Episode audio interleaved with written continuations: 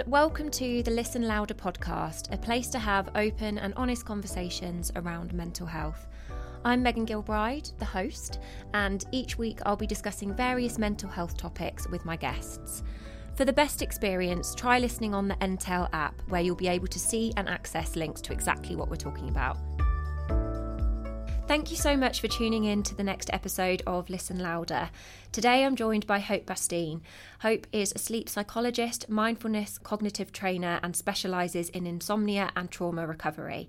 I'm so intrigued to learn more about what Hope does, and I'm absolutely sure she's going to provide some brilliant information for us.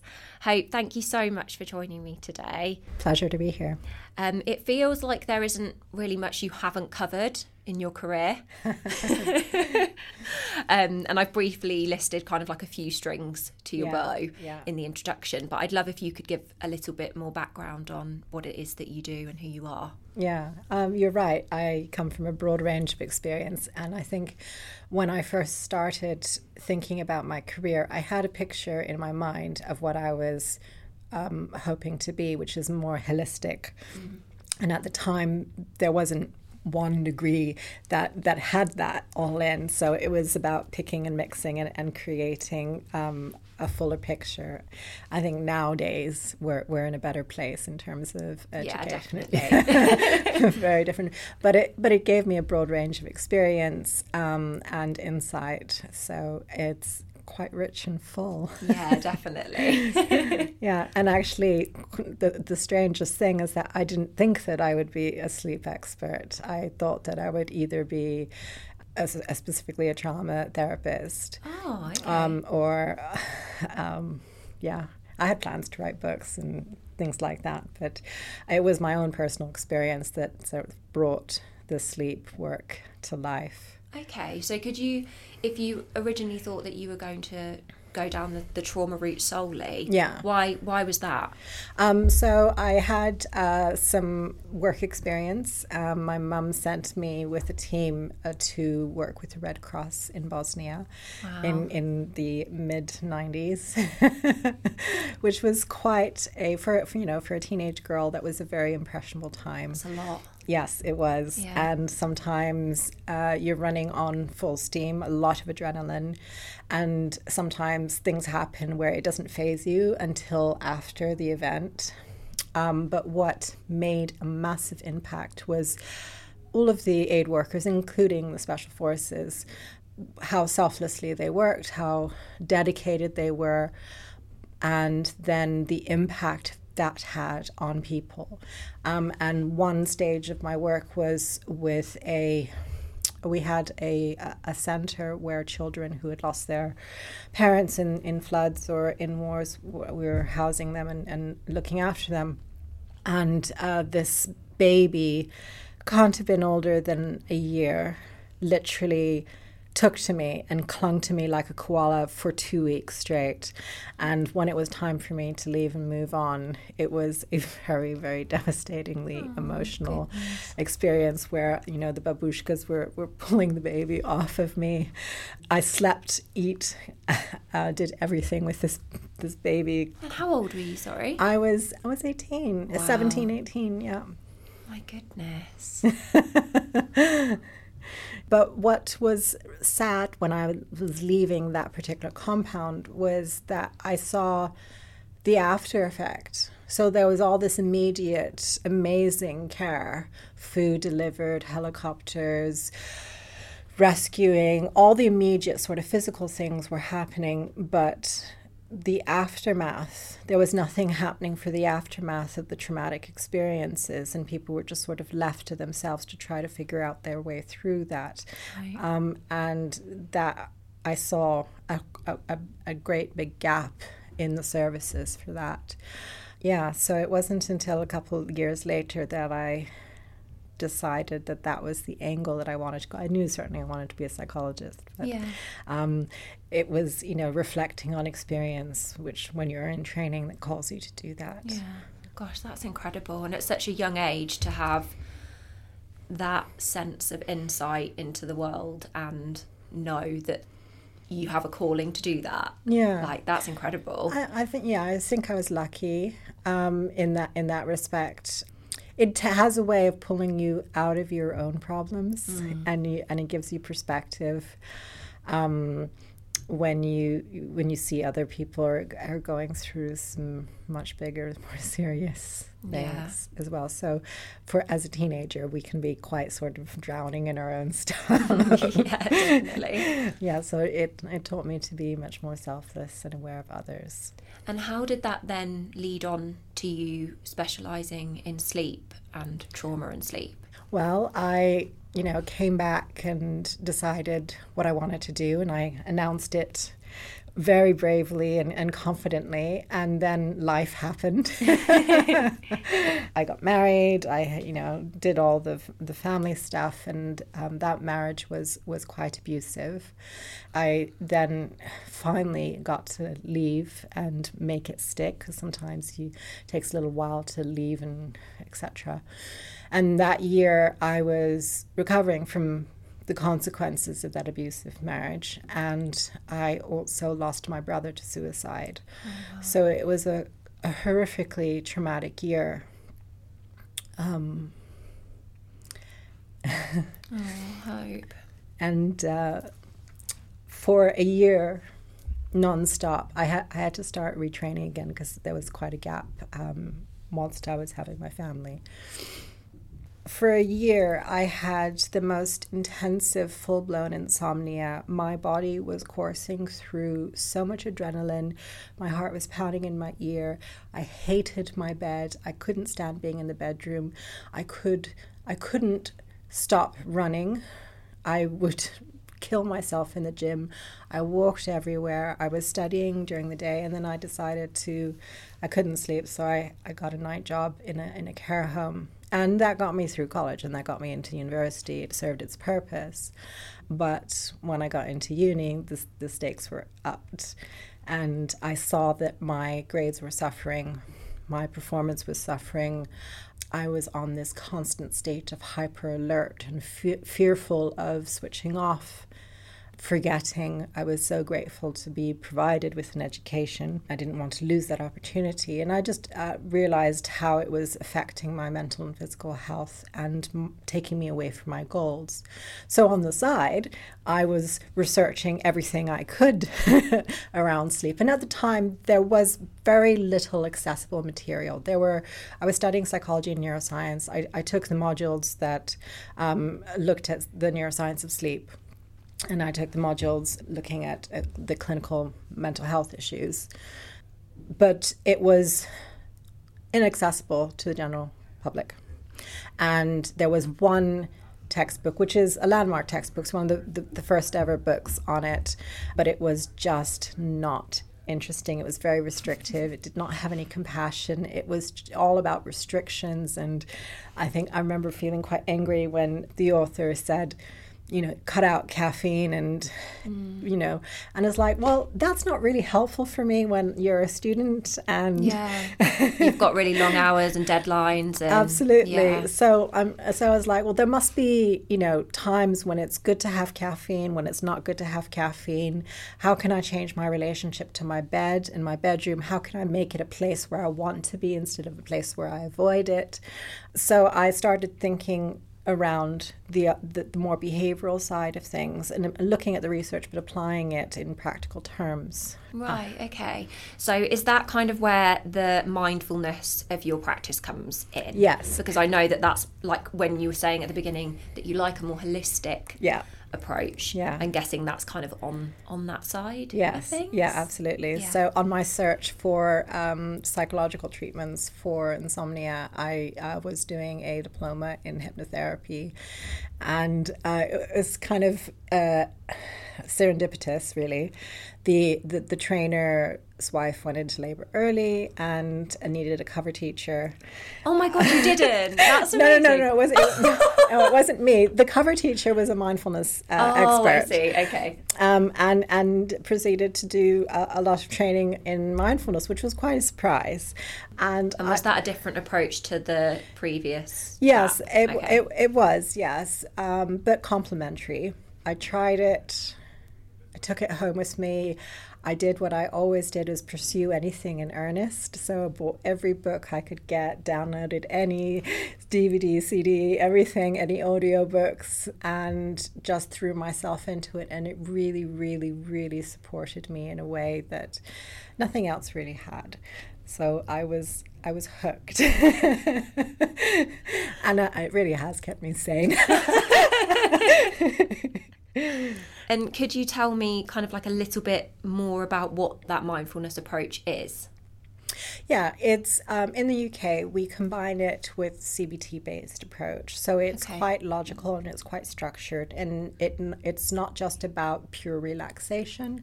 It's about addressing rumination, identifying unhelpful thoughts, and recognizing the impact that that has on your mood and behavior. Now, for somebody who suffers from trauma-induced insomnia, that is extremely helpful because... when you are dealing with the aftermath of trauma, you are processing a lot of information and a huge amount of experience that is beyond the ordinary. So it's very normal. It's actually a common adaptive mechanism to ruminate. And those thoughts and imagery, because you're desperately trying to make sense of it, you're trying to learn from it, and it evades your dreams. It is just the way we make sense of things, but it's just a really intensive experience. So you need to do it in a safe environment. You need to do it in a structured, logical way. You need to do it supported with other people. It just offers a fantastic, holistic vehicle as well. And mindfulness is also about self-compassion. Okay. Which also means self-care. Mm-hmm. Self-compassion for somebody who's gone through some of the things that I've gone through, that was a massive learning curve for me. It still is. It's a difficult thing to manage. Yeah, because we're, especially as women, we're hardwired to look after other people, and we're not so good at looking after ourselves or putting that same kindness and affection that we would put on, everyone else but ourselves onto ourselves. And quite self-depreciating as well, I think. Yeah, so it's a powerful vehicle for change, and it's a vehicle for applying many different aspects to our life in one package. Yeah. And do you specialize in a certain type of trauma, and how do you identify? Yes. Trauma? So I'm focusing on an area of trauma that's called complex trauma. Okay. So it's trauma that is long-term. Right. Usually happens in childhood, but not necessarily. A long-term abusive marriage would constitute that. So it's pervasive and long-term, to the extent that it would erode your self-esteem, your personality, your behavior in a long-term, deep way. Okay. So it's relationally impacted as well. Yeah. I also reached out to a few of my followers just to see if they would have any particular questions that they would like to ask you. And I wondered whether there are any kind of tips that you could give for a nighttime routine. So for people who struggle with anxiety, mental health in general, I think nighttime can be the time where your brain fires off all angles. I know mine certainly does. And actually, when you and I spoke, we met at the Pi Skincare event, and we had just 5 minutes together, but you gave me some amazing tips in that short space of time. Yeah. And especially as well for the people who are on medication, because I can speak from experience that being on medication for my mental health really has affected my sleep and my dreams as well. Yes, we do hear that a lot. Yeah. Certainly for somebody who is working with their mental health challenges, and especially for somebody who has suffered trauma and is having insomnia issues, making the environment as safe as possible is utterly... It's an imperative. Safety, when suffering from trauma, safety has been threatened. So you need to make sure that the environment makes you feel psychologically safe. And you can do that by manipulating the aesthetics of the environment. And, there are some generic tips, but it's also unique to you. You know, a color may trigger you. So I might say, you know, really soft cooling colors because you need to keep the temperature down. But, you know, somebody might be triggered by blue, for example. Yeah. They might have associated it with a trauma. So, you know, it's unique to you. So I think when you apply a mindfulness technique, you sort of check in within yourself as how is my body responding to this texture? How is my body responding to this color or, you know, this pillow or something like that? So it's a very intuitive process as well. Yeah. The routine is really, really important, and I write a lot about this, and this is what my book is going to be about when it eventually comes out. It's the importance of the pre-sleep ritual. Rituals are psychologically extremely powerful, and we have been practicing them in many aspects of our lives for centuries, basically since civilization began. So it's hardwired in us. And they are particularly powerful when they have specific steps and they are at a specific time in the day and they have a specific intention. Okay. So it's a very mindful. So routine, I don't like to use the word routines because routines are mindless. Mm. You're not aware of it. You've become habituated into it. But like a conscious effort to maintain something. That's right, yes. Because when you remind yourself of your intention, you're activating motivation pathways in the brain. Your body and your mind follow suit. It has no choice. Wow. And I know we haven't actually discussed it yet, so I'm really keen to ask you. You said you've been doing working on some research. Yes. What is that? It is research in my specialism. So it's post-traumatic growth. So people who use their trauma as a vehicle for growth and self-development. Amazing. Yeah, so to be continued on that one. Wow. So are you doing like case studies and things? Yes, lots of interviews, lots of case studies, lots of travelling. Oh, wow. Oh, I'll look forward to learning more about that then. Yeah, that will be in several books, I'm sure. Oh, amazing. So I think everybody knows how imperative sleep is to our well-being and how much it will affect our mental health if we don't get it. Yeah, it's a cyclical experience because sleep deprivation causes us to experience anxiety, but also the anxiety can interfere with our sleep. Yeah. It's sort of always been a chicken and an egg, but if you're conscious of both, then you are able to make some changes. And would you be able to tell me a little bit more about the causes of sleep issues and insomnia? Yeah. In our, what I call lifestyle insomnia, which is basically our modern life or some of our habits that have interfered with our conscious self-care practices, we are, you know, we're self-medicating all the time. We're on quite a lot of caffeine. Then we use alcohol to come down. But alcohol really, really does interfere with sleep. And it doesn't interact well with medication if you're on it as well. Then we've got issues with light, and especially our devices, they're light-based. Yes. And we have this tendency to have this black and white on-off kind of attitude or thinking or expectation. So, right, I'm done for the day, right, switch off, go to sleep. Yeah. But you need to be prepared to sleep. You need to wind down in the same way that you have to gear up for the day. Yeah. Very few people bounce up and they're ready and they're full of beans. I'm definitely not. We both said we're afternoon people. Yeah.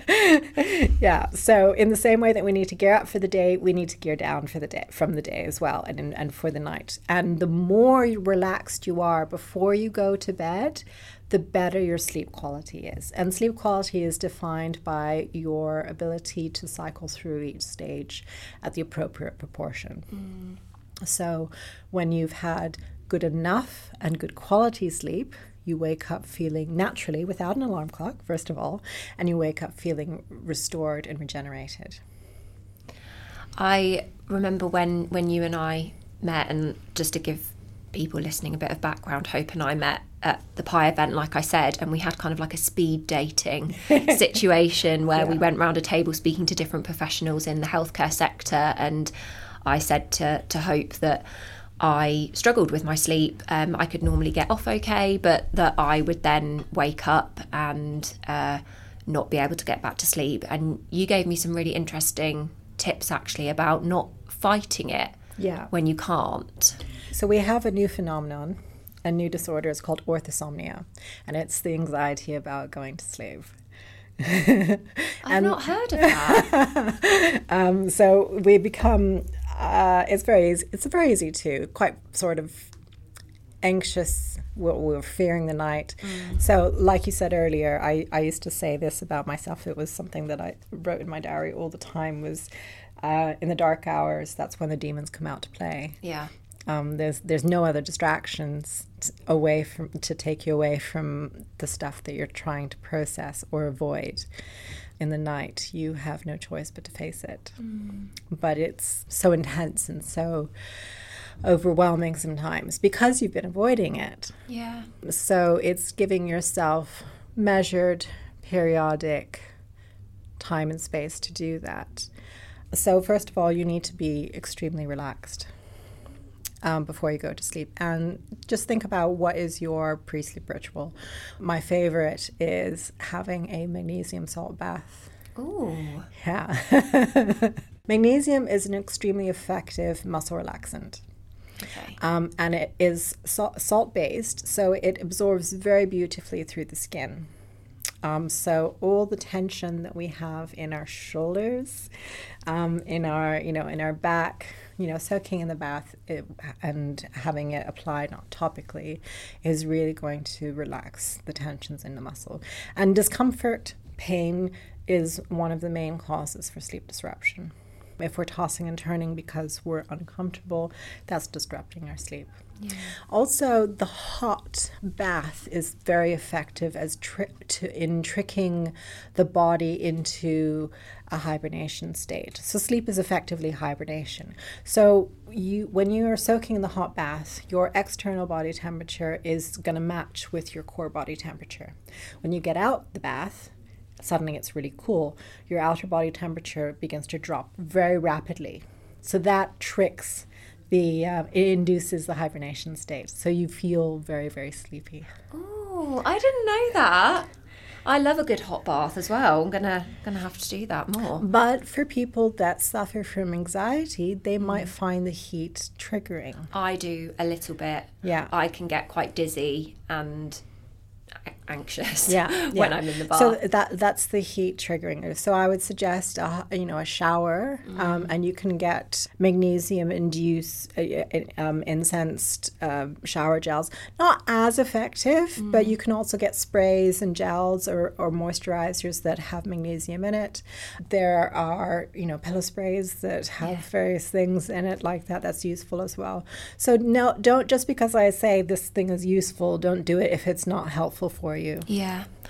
Does taking magnesium help with sleep as well? Yes, it's one of the most important nutrients in helping to make melatonin. Okay. So in the evening, we should be having foods that are very high in magnesium, which is effectively eat your greens. The problem with having too much, the amount that you need is proportional to your BMI. The problem is that it's, like I said, a very, very effective muscle relaxant. If you ingest too much, you're going to have extremely loose bowels. Not helpful when you're trying to get to sleep. No. It's counterproductive. So I always suggest to split it up topically and taking a supplement or with food. It's always better with food because the food will have the other bits and pieces that you need in order to metabolize the magnesium and to help it break down into melatonin. Okay, amazing. And are there any non-pharmaceutical sleep aids that you would recommend? There are a few.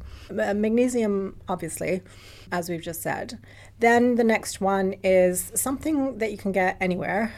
It's called 5-HTP, which is a precursor to tryptophan. And I don't know what that means. I just look at you like my mouth like a nerd. Tryptophan is an amino acid. Okay. An amino acid. Grammar. And it again contributes to the production of melatonin, which is the sleep hormone. So you need magnesium, you need tryptophan. So 5-HTP is the precursor to that, so it breaks down into it. And you can get that at any health food store. But you can also have foods that are quite high in it. Again, it's always better to have it from food. But if you're dealing with a particular issue, it's helpful to have supplements. So there's that. You can also get melatonin itself prescribed from the doctor. Always better to get a prescription because the quality of stuff that you can get online isn't very good. And that's been tested by Matthew Walker, and he's proven that only about 5% of what's on the market is actually the... Oh, wow. And would melatonin from a GP be distributed or prescribed in kind of more serious cases? Yeah, they're quite comfortable prescribing it, especially like if you're traveling. It's a very useful thing to do, or if you're going through an intensive bout of anxiety or insomnia. Some anti-anxiety medications do make you sleepy, but we know that they don't actually, though they make you sleepy, they don't actually mimic sleep. Yes. So it's the same with alcohol. While it makes you sleepy, it doesn't actually mimic sleep. Yeah. Sleep is a natural process in the brain, and we've not been able to mimic it any other way but by actually doing it. Yeah. But there are other things that you can do. There are meditation is a very, very powerful tool to helping you get to sleep. When you are meditating, you move on to the alpha brainwave state, which is the calmer brainwave state, and it's also the pre-sleep state. So when you're meditating, you're quieting the mind, just like when you're preparing for sleep, you want to quiet your mind. So it makes sense. So I practice my meditation in the evening, also because my day is quite busy. Like, and part of that wind down. Yeah, as a situation. It's the third stage in my sleep ritual. Oh, what are your other stages? So it's the bath. Yeah. No, it's actually no. It begins when I come in the evening. I have a very strict rule in my house that there is no overhead lights on, so only side lamps. So lighting is really important too, especially if you're somebody who's quite anxious or you're quite stimulated by the environment. So you want to dial down your engagement with the environment. So low lights, amber kind of glow, maybe even have a red bulb or something like that. Anything that relaxes you, soft music. I, sip a nice warm cup of tea and just sort of sit on the couch and decompress from the day. And then I'll go into the bath, do my personal hygiene routine, keeping the lights low all the time. And then it will be moving to my room with either writing in my journal or doing some reading. And then I will finish up with a meditation. And you do that every night? Yeah. Wow. Every night you have a bath? Well, not mostly. Always. Most nights. Sometimes there'll be a shower. Wow. But it's also a psychological way of me washing the day off. Yeah. And I like going to bed clean. Same.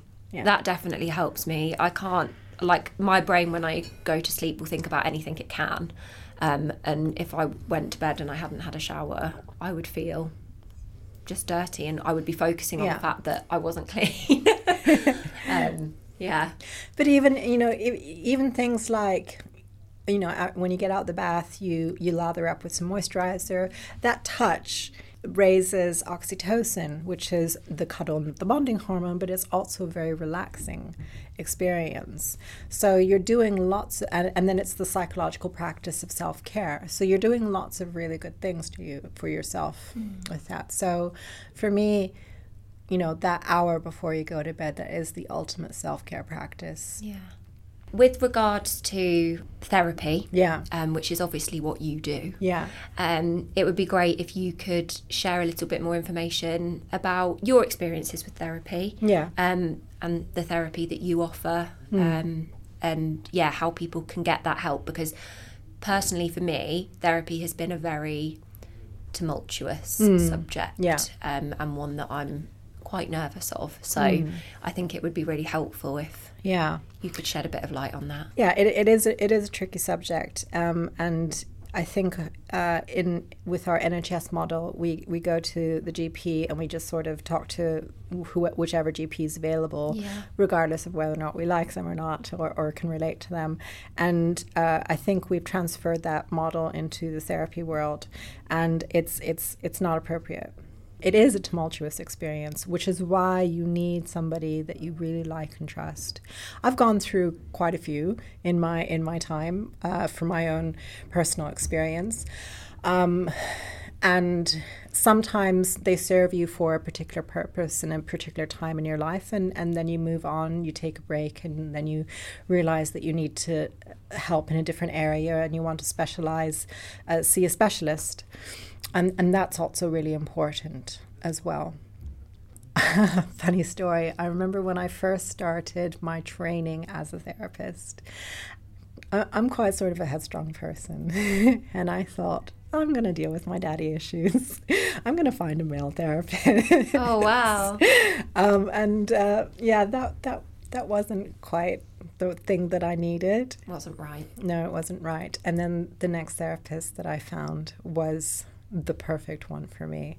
I think that's the really difficult thing, because for me, I had a really bad, I've mentioned this on previous episodes actually, that I had a bad experience with trying to even get a therapist that I was like willing to pay for. Yeah. And I think that thing is of like, it's not a cheap practice. No, it's not. And it is an investment, and I think a worthwhile one. I mean, from what I can say, I don't have the experience of it, but it is a difficult thing. If you get there, you've done it, you've got yourself to that point where you are ready to have therapy, and then the person's not right, and continuing to have that, and the knowledge as well, for like, who should you be looking for, what kind of therapist would be right for you. I think that's really difficult. I think we need to provide more information about that and make that available to people. I would say always try to find a specialist, so somebody who's special. There are generic counsellors that are trained in the basics. But then when a therapist, a psychotherapist, will either go for a PhD or do some specific research in a specific area, they will become experts in a specific area. So that's kind of what you should be looking for. You're right. It is an expensive endeavor. It is a lifestyle choice, and it's a commitment that you make for a period of time. It's not an accessory. But the thing is that there is this discussion around, making it more accessible financially. There are issues around that. I mean, I think, yes, the NHS needs to be thinking about that more. But if you just think about the process that a therapist goes through, it's the same kind of training, the same level of training as a medical doctor. And then they go on to special. It takes years and years and years of training, which is expensive.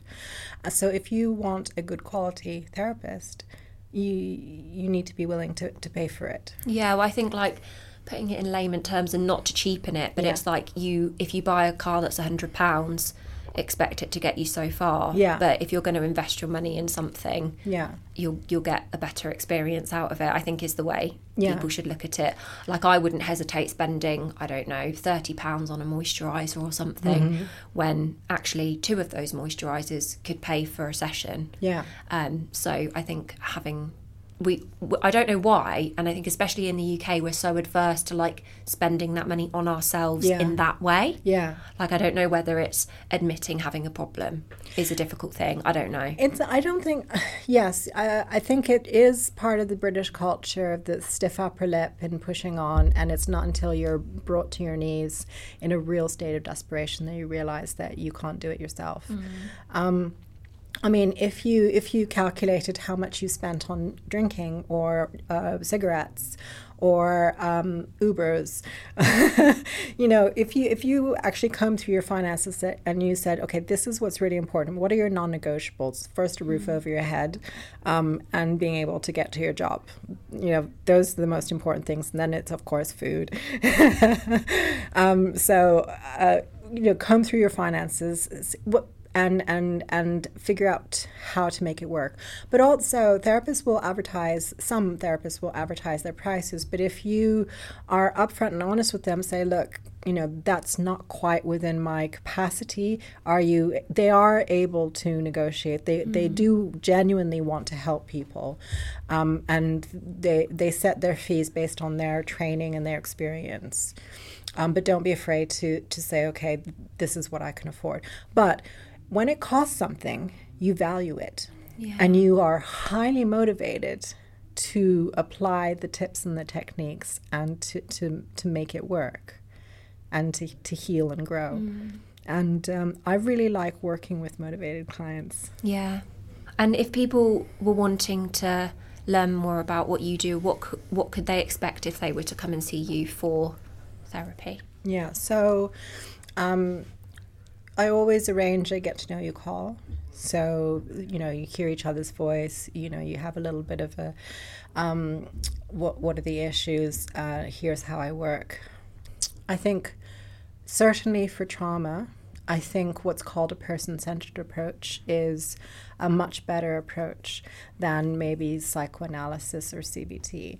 Both of those are quite directive and authoritarian, and they can be quite triggering for people who are suffering from trauma. You need a person-centered therapist is somebody who works with the client at their pace, and is really wears the hat of empathy and compassion and understanding and trying to see the world from their perspective, and then working with them with the skills that they have to lead them into a more meaningful, happy life. And what I like about the person-centered approach is that it believes in our inherent goodness. We all have this capacity to grow. We have it in us. We're driven by it. And we are always looking for ways to adapt and cope and make sense of things.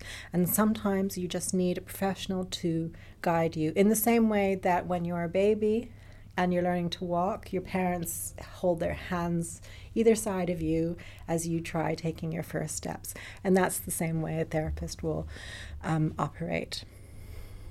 That's amazing. Thank you so much, Hope. I really appreciate you taking the time to come on and talk to me. I think it's been incredibly helpful for me, so hopefully it's helped a few others as well. Yeah, thank you so much. It's been a pleasure being here. Thank you. I hope you'll have all found Hope's episode helpful. If you'd like to learn more about what services she offers, you can visit her website, which is freshperception.com, or you can find her on Instagram @freshperception or Twitter, which is FPWellbeing. She also has an app called Guided Sleep Meditation on Insight Timer, and Hope is also available for corporate talks, events and training. Thank you so much for listening. If you enjoyed the episode, please rate, review and subscribe. And in the meantime, you can find me on Instagram @listen.louder. I'd love to chat with you.